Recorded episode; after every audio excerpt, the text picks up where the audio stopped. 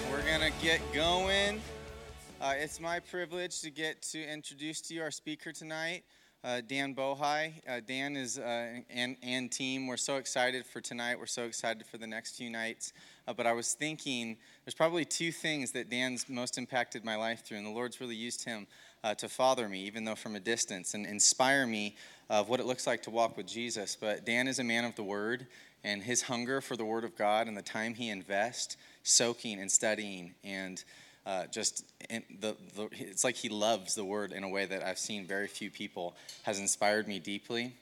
And probably even more than that, what's impacted me is your obedience to the Lord. I don't know that I've ever met someone so yielded to the voice of God, even when it costs, even when it hurts, even when it looks completely strange and like you would never want to do it. And it has just charged my faith and really cast a vision again for what it looks like to empty self and become fully dependent upon the Father. So I'm so excited that Dan gets to come and minister to all of us and mark us in the same way that he's marked me. So let's stand and honor him. Love you, buddy.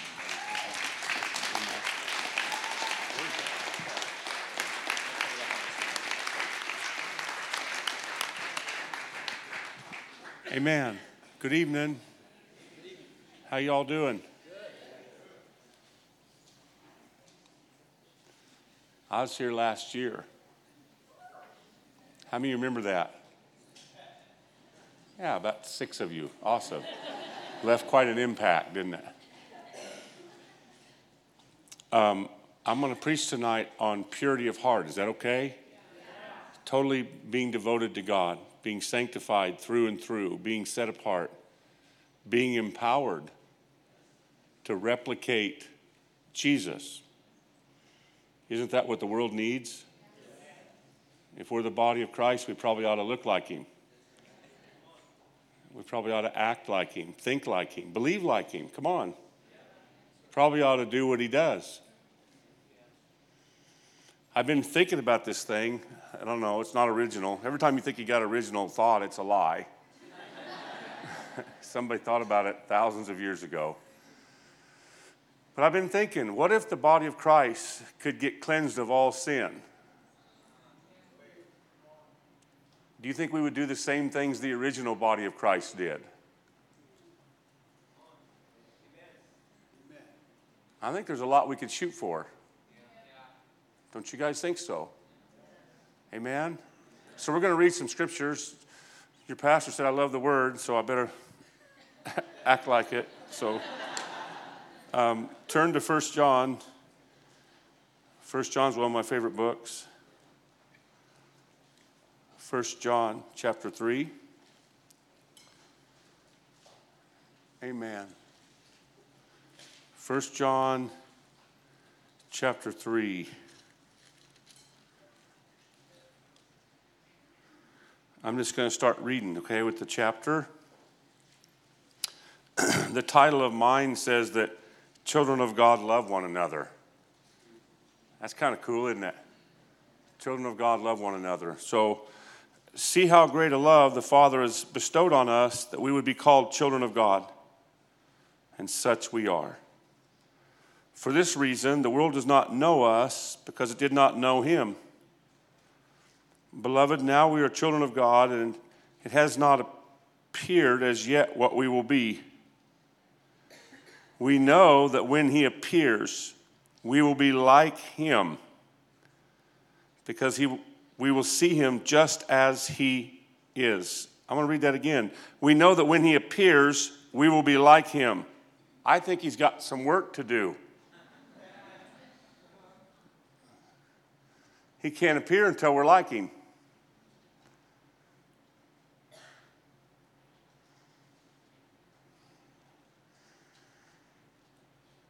Everyone who has this hope fixed on him purifies himself just as he is pure. What hope? That we're going to be like him when we see him. And that hope spurs us on to purify ourselves just as he's pure. Pretty good, huh? Let's keep reading. You know that he appeared in order to take away sins. In him there is no sin. Aren't you glad that he appeared on earth to take away our sins? You guys glad he did that? Seriously, are you glad Jesus came to take away our sins? It's good news, isn't it? No one who abides in him sins. No one who sins has seen him or knows him. That's an interesting verse. No one who abides in him sins.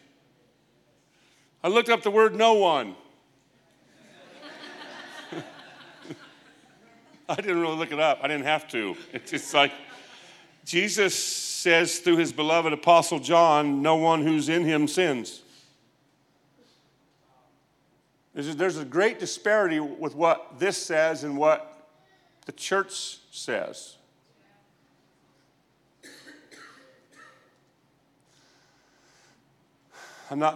I'm not bad-mouthing streams of religion. I don't believe in that, but I will tell you that 80% of all Christendom believes that sinning is normal Christianity. When you take Catholicism and Reformed theology and a lot of the other groups and you put them together, everybody believes you sin all the time. That's normal Christianity. But the Bible says no one who abides in him sins. Maybe it is a narrow way. Come on.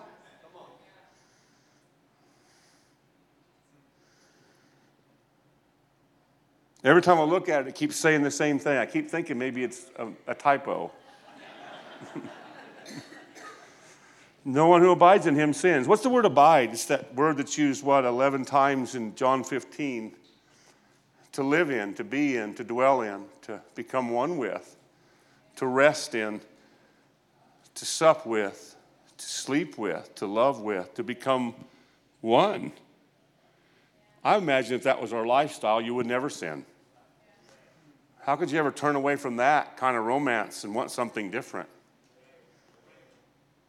It always goes back to that relationship, doesn't it? If you're gazing into the face of Jesus, in the next moment you couldn't gaze into pornography. It would look sickening compared to the vision of what you're living in. Am I right, church? Little children, make sure that no one deceives you. See, that's a perfect place to put that verse. No one who abides in him ever sins, and he who sins has never known him. Little children, make sure no one deceives you. I wonder why that's there, because a lot of people don't believe that. Make sure no one deceives you. The one who practices righteousness, he's righteous. Just as Jesus, he is righteous. Just as, kathos, just as. The exact same righteousness that he is, we are if we practice it, live it as a lifestyle. In fact, that gives you away. Not your confession of faith, your life expressed of faith. What we live gives us away. You don't have to even explain what you are if you live what you are.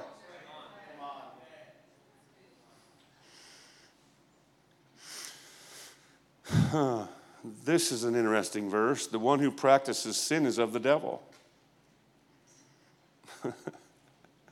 For the devil has sinned from the beginning. The Son of God appeared for this purpose, to destroy the works of the devil. Okay, so verse 8 is different than verse 5. Look at this. Verse 5, the reason why the Son of Man appeared is to take away sins. Verse 8, the reason why the Son of Man appeared was to destroy the devil's work. Two different reasons why he appeared. Maybe there needs to be more than forgiveness. Maybe we need more than a taking away of what we've done or thought. Maybe we need a change of who we are. Maybe the devil's work is that everybody's born with this nature that's more like the devil than like the God that we were originally created in his image of. And maybe we need to be forgiven first so we could actually realize we probably need to be changed from the inside out. Come on. Maybe a child would be the only one that could really believe his dad could change him into just like his dad is. Maybe somebody that's not in the family would have a hard time believing that.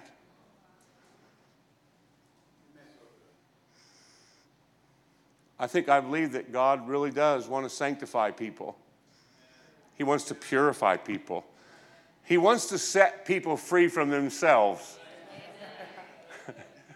When it says that he came to set captives free and the truth will set you free, and whom the Son sets free is free indeed. Who's he trying to set us free from? It's ourselves. One of my favorite verses is John 14:30, and that's just the verse that says, I don't want to talk much more about this now. The God of this age is coming, and he has nothing on me. I think when you're set free from carnality and sin and yourself and your pride and your fear, if you're just set free from you, Satan has nothing on you. Would that be freaky, like free? If Satan had nothing on you, that he couldn't bring anything up because you don't even recognize what he brings up is reality, because God says all things are new. That is what I was, but this is who I am.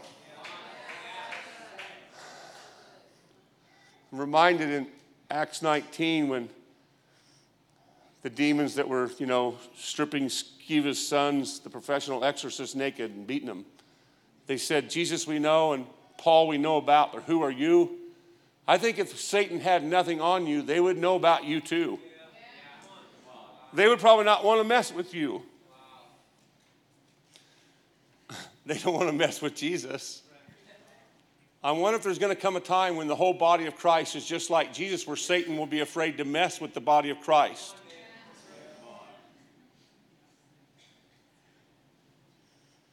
The devil's not our problem. It's just becoming like Jesus that's our problem. Sin and the devil should never even be something we think about. Our thoughts should be totally preoccupied with how much closer can I get to this Jesus, this great Jesus, this... Let's keep reading. It gets better. No one who is born of God practices sin, because his seed abides in him, and he cannot sin because he's born of God. That's an interesting word, his seed, spermata, holy, powerful sperm of God. That's what it means, the seed. God's word is spermata. It's a life-giving seed. If you let it take root inside of you, it genetically alters you who you are. You get a new DNA. It's like your royalty. Man, I'd like that. And eventually, if you let it, it'll change the way your brain is too. You could actually start thinking like Jesus. So instead of whining, you just burst into worship. Instead of complaining, all of a sudden you just want to lead somebody to Jesus. Think about if your mind really gets changed, spiritually speaking, you get a new DNA. That's what the Word of God has the possibility of doing. If we'll let it go as deep as it wants to go. It wants to get past the joint and marrow. It wants to get past the surface. It wants to get past soul and spirit. It wants to go all the way down to where your thoughts and your intentions originate. In other words, it wants to reboot the heart back into the image of God, so that we're spirit, soul, and body instead of body, soul, and spirit. Amen? So that our emotions follow the God that's housed in us, and our body has to line up with that instead of our emotions following how we feel. It's a big deal, this Word of God. You can't keep sinning if you're born of it. It's that you become a new creature.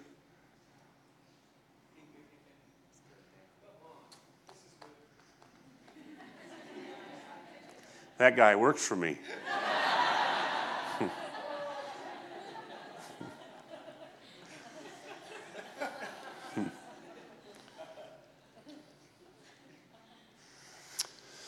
By this, the children of God and the children of the devil are obvious. That's quite an interesting verse.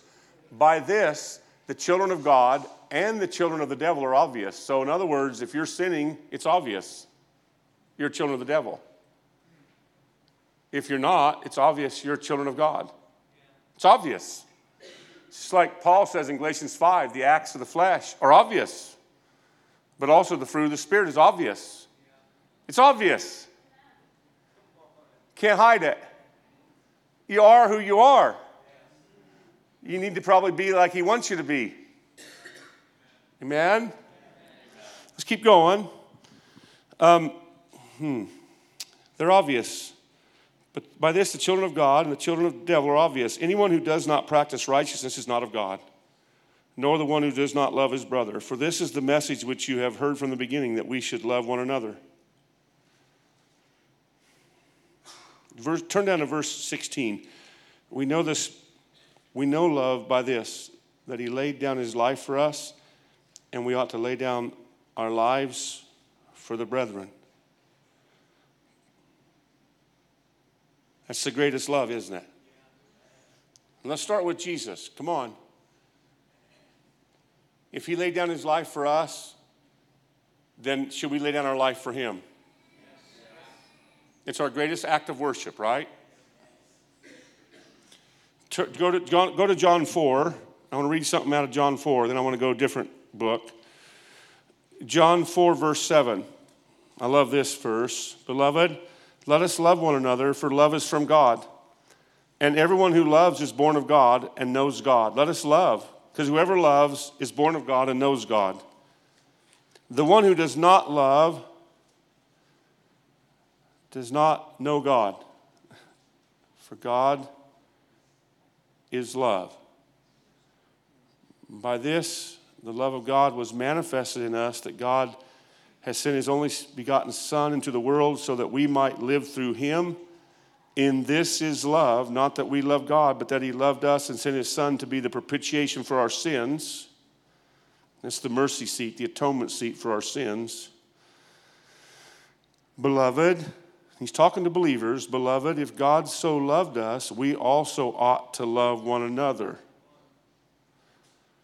No one has seen God at any time. That's an interesting verse. No one has seen God at any time. I sure hear about a lot of people that see him. No one has seen God at any time. And that word any time goes both directions from when this is written. Interesting. If we love one another, God abides in us and his love is perfected in us. It's all about love. You're not purified to be a memorial that someday God will take to heaven. You're purified to be the body of Christ, that God can actually love through you now. And that's the evidence of it. We love. And what is love? It's patient. I wish that wasn't the first part. That's how it starts. It's patient, because none of the other stuff has a chance to work unless it's first patient. It's kind. It's gentle. Can't be offended. You can't be offended. Because if you're dead to yourself, what's there to offend? Well, you don't know what they did. Well, what can they do to you? You're dead. You're dead. You died to yourself. You're alive in Christ. He doesn't get offended. You can't either. It doesn't keep a record of wrongs, ever. You don't know what they did to you. It blesses its enemies. It prays for those who hurt it. It turns the other cheek and goes the second mile. It gives to anyone who asks. That might even save the world. You see why God has so much work to do.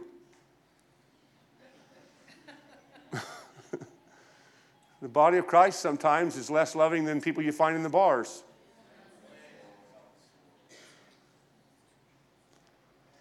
Which means we have allowed God to come to a certain point in our lives, but he really wants to get to the bottom of our life, so he becomes the whole foundation of our life. So all we have is him we're standing on, and not our preconceived ideas or what we need for him to help our life be better, but he actually becomes our life. And then we just keep up with him, and nothing else can ever entangle us, because everything that was entangling us is now dead, and we're alive in Christ, and there's no room for anything else but him, because he's a big God. And he's a jealous lover, and he won't allow anybody else to take his space if you'll actually let him take it. But he won't force. And he's got a lot more time on his hands. But wouldn't it be amazing tonight if everybody in this whole room became just like he is? We would have a really hard time this week fitting in this room if that really happened. If everybody in this room, let's finish reading a couple verses. Look at verse 17. By this, love is perfected with us so that we may have confidence in the day of judgment, because as he is, so also are we in this world. Now, that's an interesting verse. As he is, so also are we in this world. So in other words, just like Jesus is right now, his goal in redemption is that we would be just like him right now. Not after we take our last breath of oxygen, but right now. Just as he is. Whoa! And Jesus didn't heal everybody except the ones that came to him. That'd be awesome. Everybody that comes to you, you got healing for them. Why? Because all you are is a reflection and an exhibition of the Father's heart. And he has nothing but compassion for his creation. And if we're like Jesus, all we do is operate out of compassion. There's 12 phrases in the New Testament that it kind of goes like, moved with compassion. And every time it's used, it refers to Jesus or the Father. It never refers to a human. Moved with compassion. And what it really means is moved with pain from the place of birth in an inner being of a person, where you can't keep it inside anymore and you have to release it. And in releasing that compassion, the manifestation is what God can't wait to get into that person's life through you. Yeah. Amen. Amen. The Hebrew word for that word, compassion, is a word that the womb of Yahweh can't wait to birth into the earth, but he has to find somebody that's just like him so he can reveal his heart through them. What if we were just like Jesus and everywhere we went, God birthed his dream through all of us to change the world? It's good preaching. I'm preaching way better than you're acting.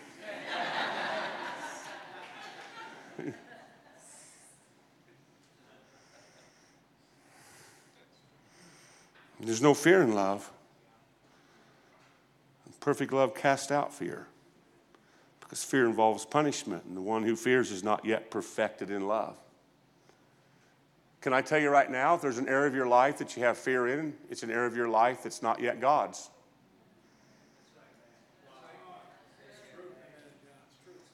If there's one area of your life that you have fear in, it's not God's yet, because I promise you, he wouldn't be afraid if it was his. There's no area of your life you can be frustrated in or discouraged in as a lifestyle. You may get a phone call that makes you discouraged, but if you stay there, that's sin. Because God says, don't worry about anything. Don't be anxious about anything. He's serious about his word. It never changes, by the way. It'll probably be the same in heaven.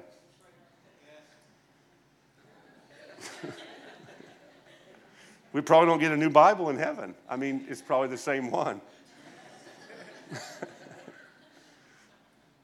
Unless we can't believe it. But I choose to believe it. I would rather be indicted for being stupid for believing it than just say it's too hard to believe. I'm banking on the fact that when I stand before him, he's going to look at me and say, you really believed it? Yeah.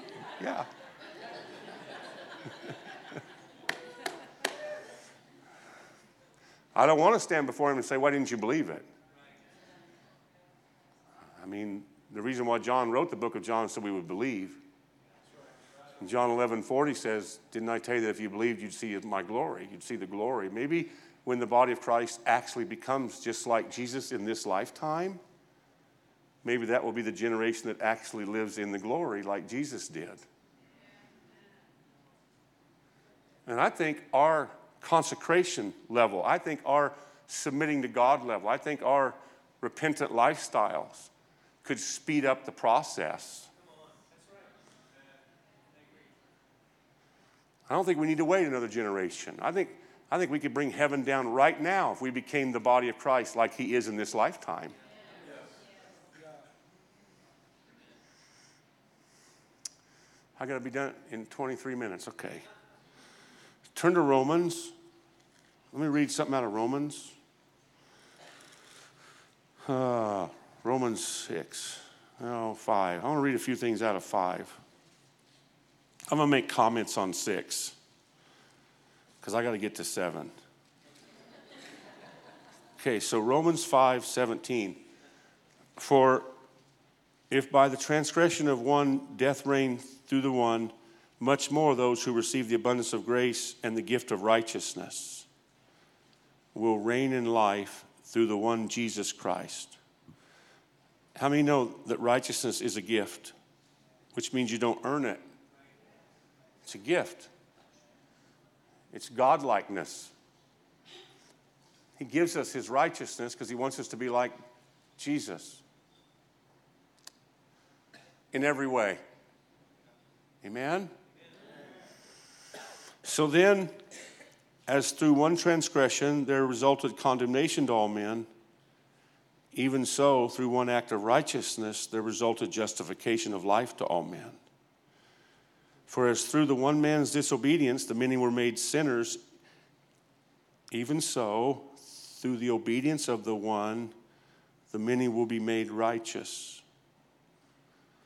The law came in so that the transgression would increase, but where sin increased, grace abounded all the more. So then, as sin reigned in death, even so grace would reign through righteousness to eternal life through Jesus Christ our Lord. What then shall we say? Are we to continue to sin so that grace may increase? May it never be. How shall we who died to sin still live in it? There's, I don't know how many times, you can count it up, 6 or 8 or 10 times in this chapter that says, now that you've been set free from sin, now that you've died to sin, now that you've been set free from sin, now that you've died to sin, now that you've set free from sin, now that you've reckoned yourself dead to sin and let God resurrect you in his likeness. I think we need to have a reckoning. Remember that movie Wyatt Earp? You're not old enough. I remember it. Come on. It's not that old. Wyatt wasn't as fast as this gunman. And Doc Holliday was faster, but he was sick with leukemia and tuberculosis. And he shows up, and he says, I'm your Huckleberry. And then he goes, we're going to have a reckoning. I love that word, reckoning. What God wants us all to do is have a reckoning. We need to enter into a battle that God wants us to actually lose. He wants us to go into a battle where we die, so he could actually resurrect us and we could live his life instead of our life. Amen. He wants a reckoning. Come on. So you get through this chapter and verse 22 ends up saying, so now having been freed from sin, and that's the principle of sin, that's not the acts of sin. Listen to this, it's very important. Now having been freed from sin, that's the nature of sin you were born with. That's not what you do. That's why you do what you do. You can be freed from that. Now having been freed from the carnal nature, the Adam nature. Look what it says. And enslaved to God, you derive your benefit, resulting in sanctification and the outcome, eternal life. For the wages of sin is death, but the gift of God is eternal life in Jesus Christ our Lord. Now, look at chapter 7, verse 14. And this is where a lot of Christians live. My Bible says this is the conflict of two natures. You ready for this? When you're just a lost sinner, you don't have a conflict. You just do what you want. But when you get born again, but you haven't yet been sanctified, and you still have a carnal nature battling the nature of God that you're born of, there's a conflict in you of two natures. What a miserable way to live. That's why y'all just die to yourself and get over that area real quick. Am I right? So look at verse 14. For we know that the law is spiritual. That means supernatural. The law really was a supernatural law because it pointed us to our need for a supernatural Savior. But I am a flesh sold into bondage to sin. For what I am doing, I don't understand. For I am not practicing what I would like to do, but I am doing the very thing I hate. That sounds like somebody that wants to do right. And unless you were born again, you wouldn't want to do right. You just want to do what you used to do. But since you're born again, you want to do right, but there's a nature inside of you that's trying to pull you back to the way you used to be. I'm glad God has a solution for that. I'm glad it's 1 John 3:8. The reason why he came was also to destroy the works of the devil. What's the only thing the devil's ever been able to create since he came to planet Earth? The carnal nature. He hasn't created one mountain, one animal. Listen, he hasn't done one murder. People do that have his nature. The devil has not done one pornography addiction. He's not done one incest or rape act. He's not done any pollution. He's not done any pesticides. Come on. Listen, all he's ever been able to create since he's been cast out of heaven is he deceived humans into buying into his lie, and now he's created a carnal nature. But Jesus didn't come just to take away our sins so we could have a battle with two natures. He came so that we actually could be crucified with Christ, and we would no longer live.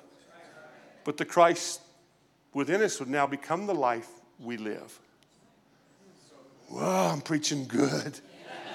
I feel it, man. Feel it in my bones. He's about to move.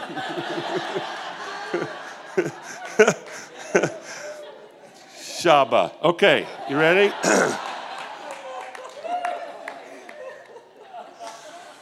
Okay, so for what I'm doing, I don't understand. I'm not practicing what I would like to do, but I'm doing the very thing I hate. But if I do the very thing I don't want to do, I agree with the law, confessing that the law is good. So now no longer am I the one doing it, but sin which dwells in me.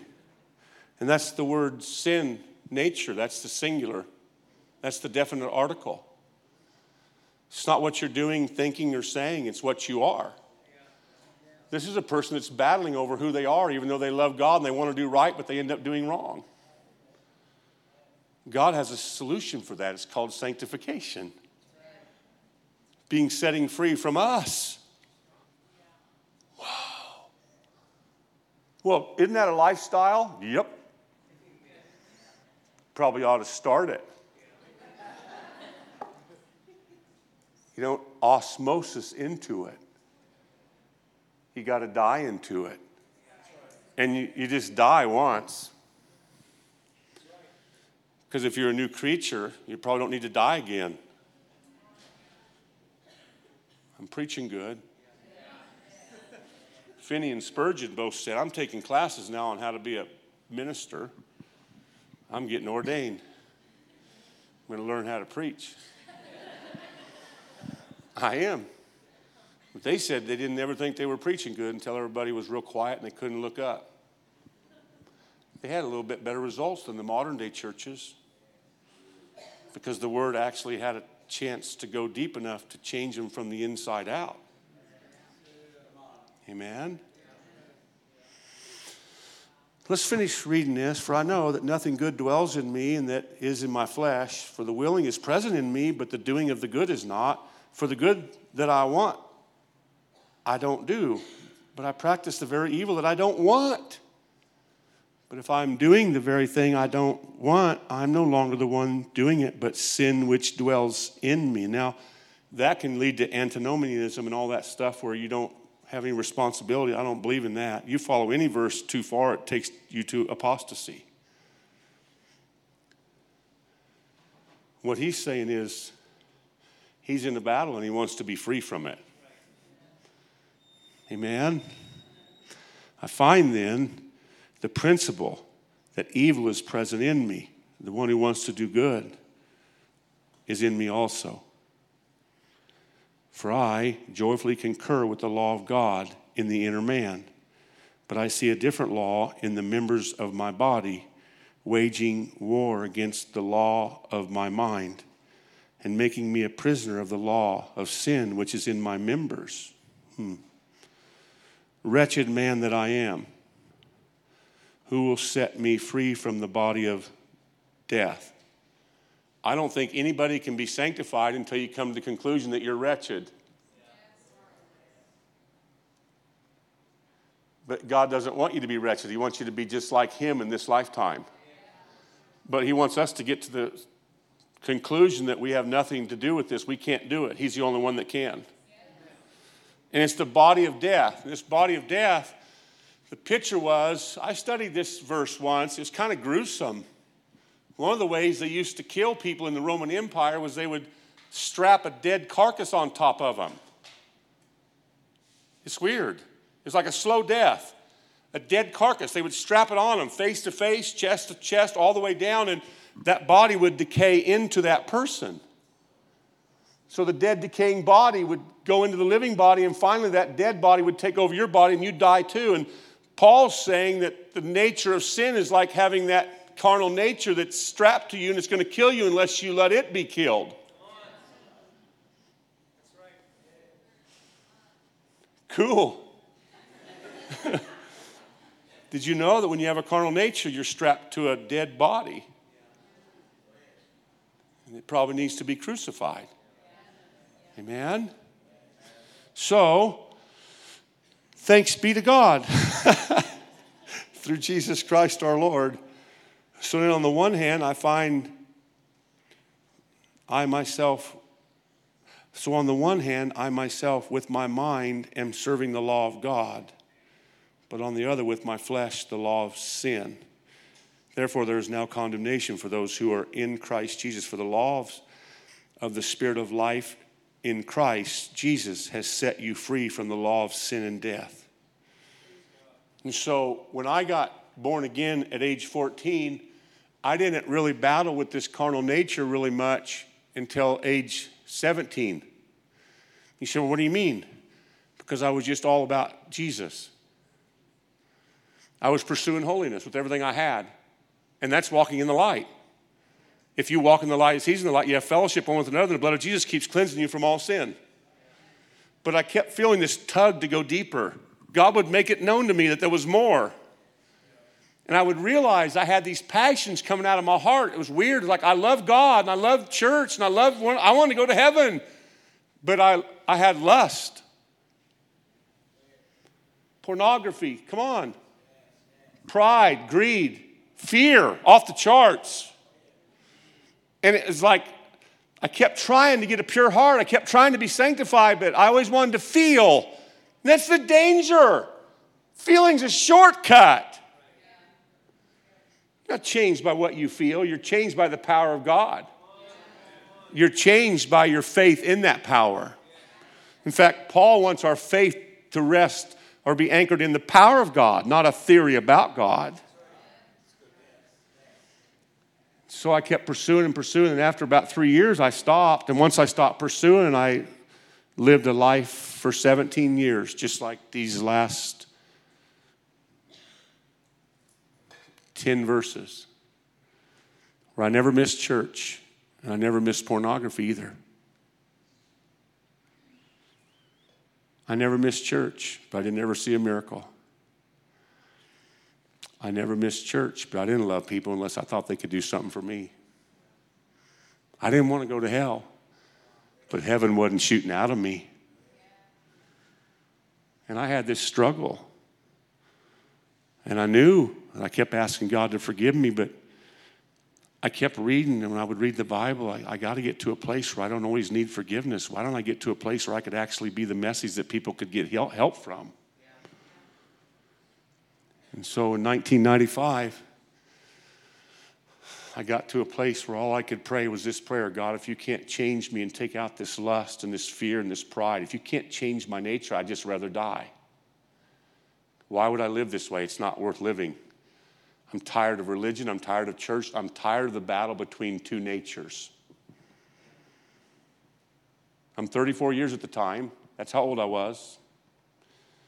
And I remember I was coming home from work one day, and I had this breakdown because we were going through a lot of hell on earth, because that's what happens when you're in a battle with yourself. It's never at peace. My wife looked at me and says, why don't you give up and trust God? And then I remember that night I had a dream. And in the dream I was hanging on a cliff, and I was going to fall and die, and Jesus was right below me, and he says, why don't you let go and I'll catch you? But I was afraid to trust Jesus with my mess. I thought I had to fix myself first. And that's a lie of the enemy, because none of you can fix yourself. Then the next day when I was heading to work, I got hit by a semi-truck.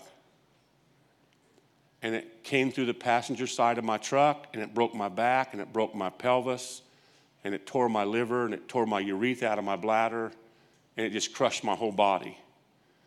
And I was in a hospital bed, and I spent a day in and out of consciousness where an angel kept me alive. I don't want to go into that. But that night, I had an encounter with God. I was in the ICU bed, and he spoke to me. I saw my heart. I saw my flat line on my heart. I saw it go flat, and Jesus spoke to me. And he said two things to me. He said, "Son, I've forgiven your sins." I was born again. And I was thankful I didn't have to be forgiven, because I asked for forgiveness all the time as a lifestyle. Wouldn't it be neat to get past that? Where you're not always needing to be forgiven. You just need more power because there's more stuff you want to do like Jesus. Come on. And so after he said, "Son, I've forgiven your sins," then he asked me this question: "When will you trust me with your life?" That was it. But I knew what he wanted. The night before, my wife said, "Why don't you just give up and trust God?" In the dream, Jesus says, "Let go, I want to catch you." And now he's talking to me in the ICU bed. 24-hour period, 3 encounters, wife, dream, Jesus. I'm stubborn.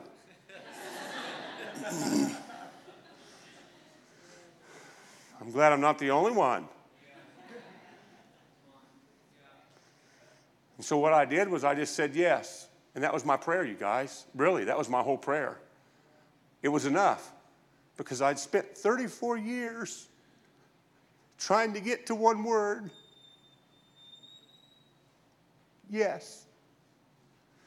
I understand that yes should be yes and no, no thing real good now. Anything beyond that, Jesus says, is of the devil. If you have to talk a lot about what you're trying to get God to do, that you haven't got to the end of yourself yet, because one word will do if you get to the end of you. He asked, "Jacob, what's your name?" All he had to say was Israel. Boom, good enough. You'll never be the same. So when I said yes, he came into me.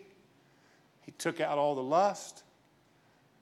He took out the pride, the fear, the shame, the greed, the religious spirit. He took everything out of me that caused me to have shame. He took it out of me. You can call that eradication. You can call that cleansing, purging, circumcision. Call it whatever you want. He took it out of me. Whoa.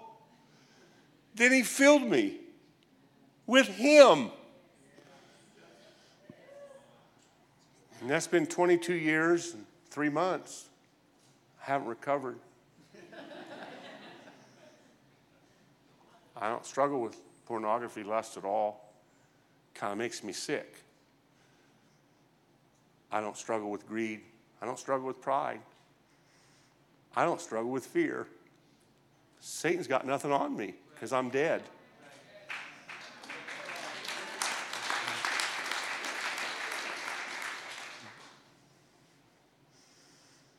I've seen hundreds of thousands of people respond to this Jesus that lives inside of me.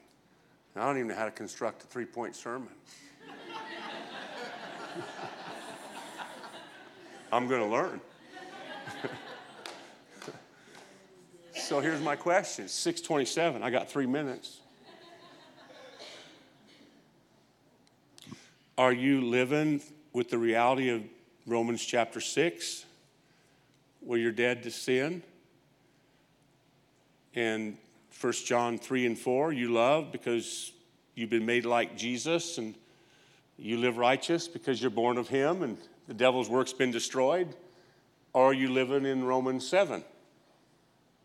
Your light's the fruit of where you're living. Do you struggle from the inside out, or do you defeat temptation from the outside in? There's a big difference in that. You'll never stop being tempted. But greater is he who's in you. This artesian well of life pushes out any impurity that tries to get in. If he has all of you, that's the whole question. Does he have all of you? You know, you can have it all, God. It's got to be more than a song. Every part of my world. I have a feeling that if the Spirit of God was talking to you tonight saying, if you would let me, I could sanctify your heart and purify your heart and set you free from you, and you would never be the same. And I think if he was asking you that, that means there's grace in the room for that to actually happen. He's got to be asking you. You can't make a decision. I don't believe, like A.M. Hill said, you can just choose. It's the power of choice. I don't believe it. I think you can only come when he's drawing. I think you have to respond to grace.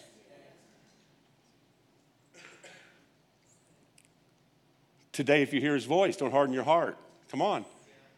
His sheep. If you're a child of God, if you hear him. So if he's calling you to holiness of heart, if he's saying, I want to make you pure, so you're free from you, so I can do my life through you and you won't get in my way. We'll just cooperate with each other and we'll be an undefeatable team. And I think tonight you could be sanctified through and through. Anybody who wants to be.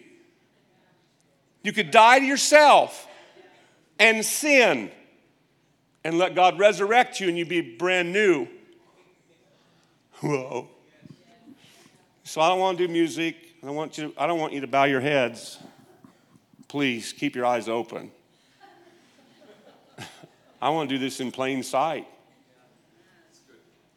I don't want you to be ashamed if you're not pure in your heart.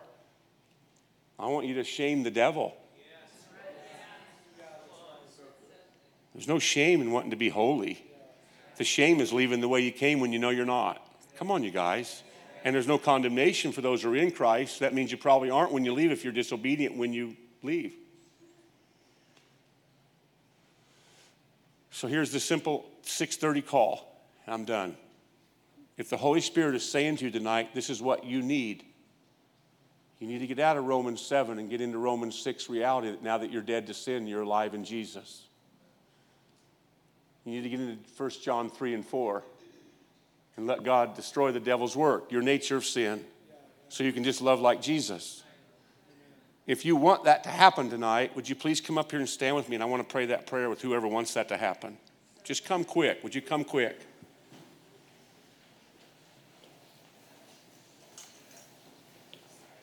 Just press into the front. Just press into the front. We just want to be made like Jesus. Thank you, Jesus, for your word.